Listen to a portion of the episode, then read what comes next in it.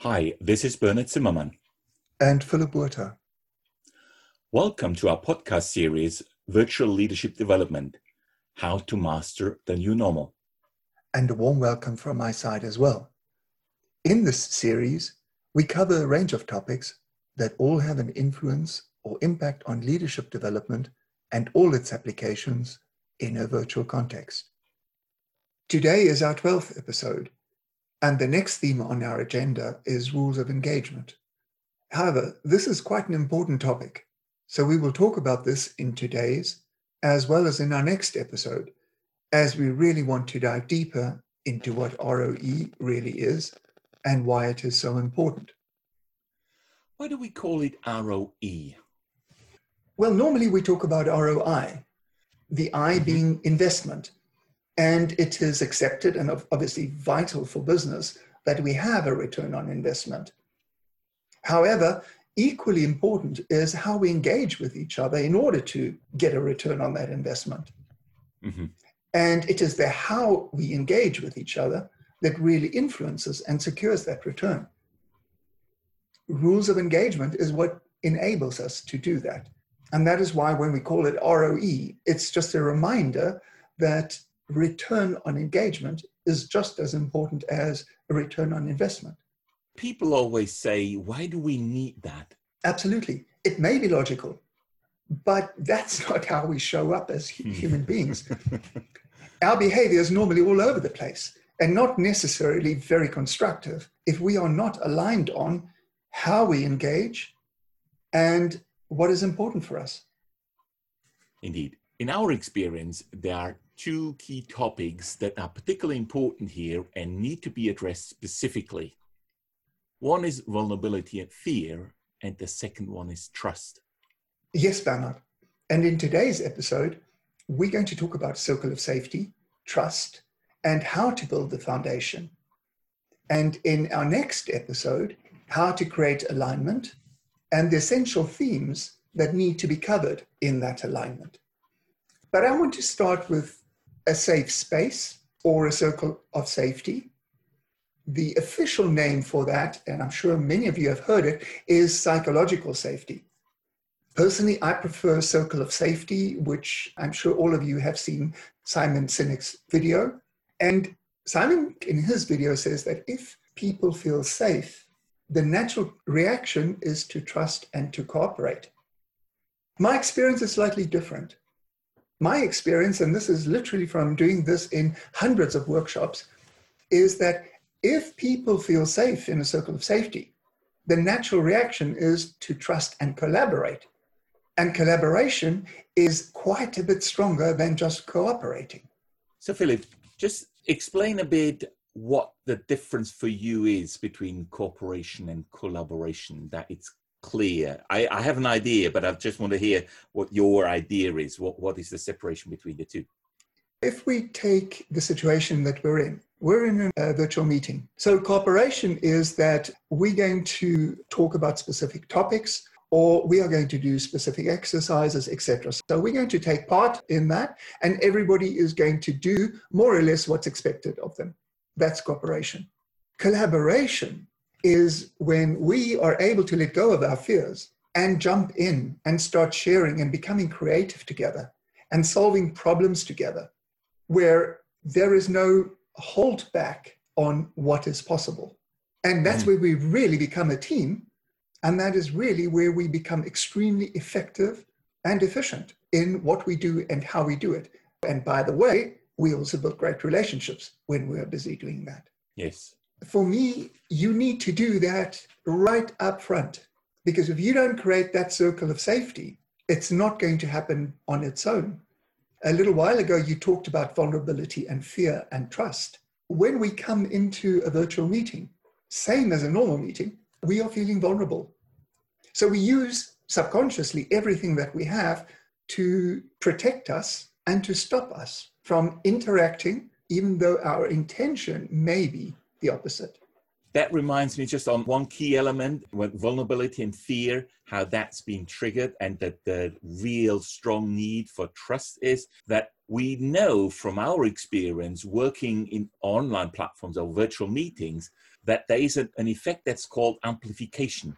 So especially in the beginning, negative behavior is amplified, and that could trigger more on the fear and enhance that they feel vulnerable.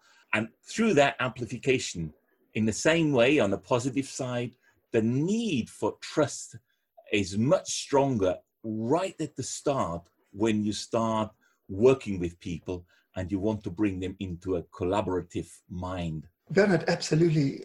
That circle of safety, everybody needs to be included. And you have to spend enough time on that. It has to be deep enough for it to really work. You know, trust is a strange thing. We can't touch it, we can't buy it. It's there or it isn't. And if we lose it, it's really difficult to get it back. But boy, oh boy, when the trust is there, magic can happen. So I would rather spend too much time and make sure that the circle of safety exists through rules of engagement rather for it to be just too superficial.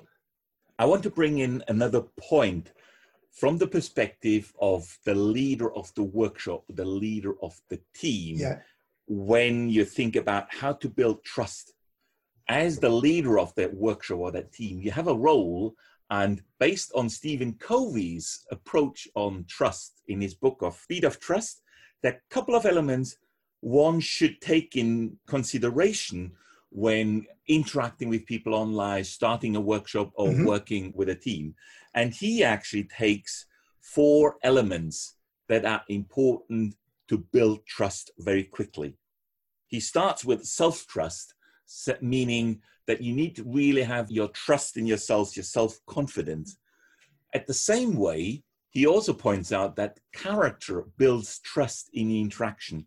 And that's about the intent we come mm-hmm. in with and the integrity we show up with at the start or even in the preparation of when we start interacting. The third element he brings in is the competence we show up with what we bring in, how good we are in the interaction. And then the last one he brings in, that will probably only work out in a workshop later, is the results that people can actually see. Okay. They can trust you as the leader, as the facilitator to build that trust in a much quicker way. In my experience from doing rules of engagement, all of those points that Stephen Covey mentions are covered. And actually, the results start happening very quickly because if people see that others hold themselves to the rules of engagement, that's the result, they keep to that as well. And that is where everything starts shifting. So results for hmm. me happen very quickly. It's literally that if you build this foundation, all four of those elements are actually automatically covered. It's the approach that you do mm-hmm. that helps people reflect on that about what's important for them and what creates fear and tension for them. You know, I'll give you a quick example. I was recently doing an online workshop as a participant, and the facilitator for this whole day workshop just did one slide with about six points, rules of engagement, and just put the slide up for about five seconds said, Is that okay with everyone? And everybody said yes. Now, were people aligned behind that? Absolutely not. As the experience through the day showed that by the end of the day, in one of the exercises, there were only two people participating by that time with the facilitator. Everybody else had peeled off by then. It's interesting to say that, Philip. I know the importance. In some of the discussions I've experienced in the past, people said, well, you know, if you do that too long, then you lose a lot of time. Now, if you have a full day, there's one element, but if you have a shorter interaction online workshop, then how do you balance the time you need for that with the need to cover specific topics or an agenda? Well, it obviously depends on is this the first time that a group is meeting? How long is the interaction? So if it's going to be a regular meeting that will happen over and over again, or it's part of a workshop that is ongoing, it's worth spending the time to really get into the depth of it.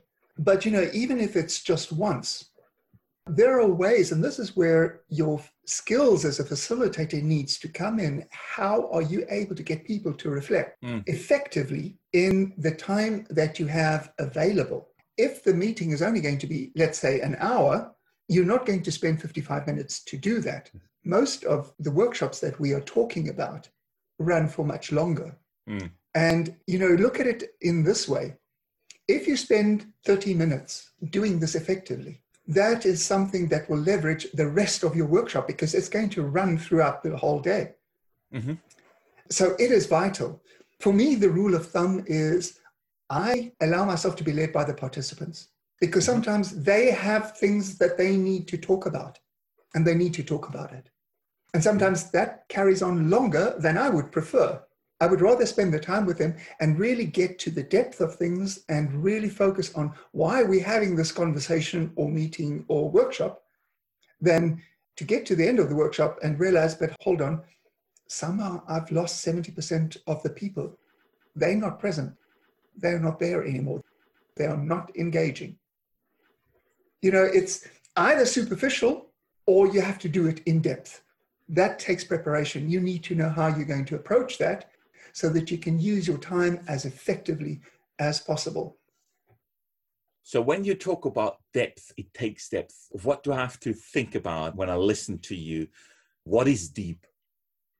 If you say to somebody, we're going to spend the whole day talking to each other, what's important for you? To be able to really take part and to give your full attention and to put everything into it that you need. What's important for you? Hmm. Now, I'm not telling them what needs to happen. They will be telling me. Mhm. Now, what they don't know, but what I know is because I've done it hundreds of times, 90% of the topics are the same respect, listening, trust, honesty, confidentiality. These are the key points that come in over time and again. And people need to talk about that, what that means. So you need to create mm. a space for them to talk about. If you don't have that much time, you need to allow a topic to surface and to get a broad alignment on that topic as quickly as possible. But if you mm. do have the time, and for instance, if this is an ongoing workshop or this is an ongoing series of meetings, you need to get much deeper into that so that people really understand what is the value and what is the behavior. For an ongoing team, you need to refine that rules of engagement so that it clearly focuses on what is the engagement and what are the behavior norms that we are going to associate with that engagement. It just reminded me when you said that, you know, especially for our ongoing team, reminded me of the, you know, the four phases in the team dynamic. It's actually the norming. We all, when we facilitate a team, we say it's important to spend enough time on the norming before the team can actually Mhm. go into performing, storming and performing. That this is the important part. Spend sufficient time that people are really start aligning what's important to be of value for each other and to be able to collaborate very openly. Absolutely. The one thing that, because it's unpleasant, we avoid it. How do we deal with disruptive behavior? Now, Mhm. if you approach it in this way, you're actually able to get everybody online so that everybody is clear what is the behavior that we actually want to see? What is the intention that we want to see? The way that I normally talk about this is if we have a group, you have a silent majority and you have a vocal minority, Mhm. the people who always talk. Now, sometimes this vocal minority can actually be quite disruptive and negative and sometimes even toxic. Now, they believe that everybody thinks the same way as they do. That's their assumption. Mhm. And the people in the silent majority feel powerless because they don't have the voice or the power to bring out their voice and say, actually, I really dislike that. I really don't like if you continuously interrupt me. So, what you effectively do by doing a proper rules of engagement is you give the silent minority a voice. And just using the same example again, we don't interrupt. One person speaks. That means now the vocal minority has to become very aware of actually most of the people in the group have a different perspective about what is constructive behavior than me. And you start balancing it out. Mm. Interesting enough, with a disruptive behavior, from my experience, you have that behavior in a face-to-face in a room as well. You have to address it. I mean, oh, yes. why should a group have a facilitator if the facilitator is not addressing the disruptive behavior? Now, I think it's it's interesting that you take it into the rules of engagement, address it before it happens, so you create the awareness that what you need to do in order to make it a valuable experience.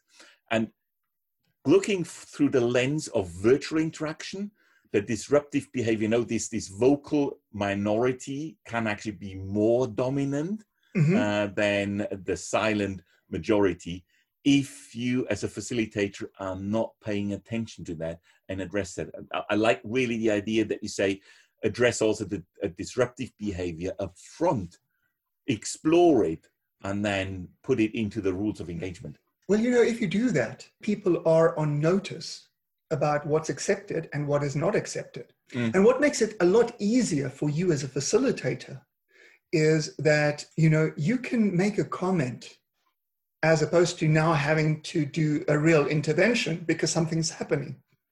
Mm. All you have to say is, guys, when we spoke in the rules of engagement this morning, we talked about blah, blah, blah. That's not mm. what I'm observing. Can we start looking back at how we want to engage with each other? Now, this is respectful, and you don't have to come down on one or two people with a ton of bricks. Mm.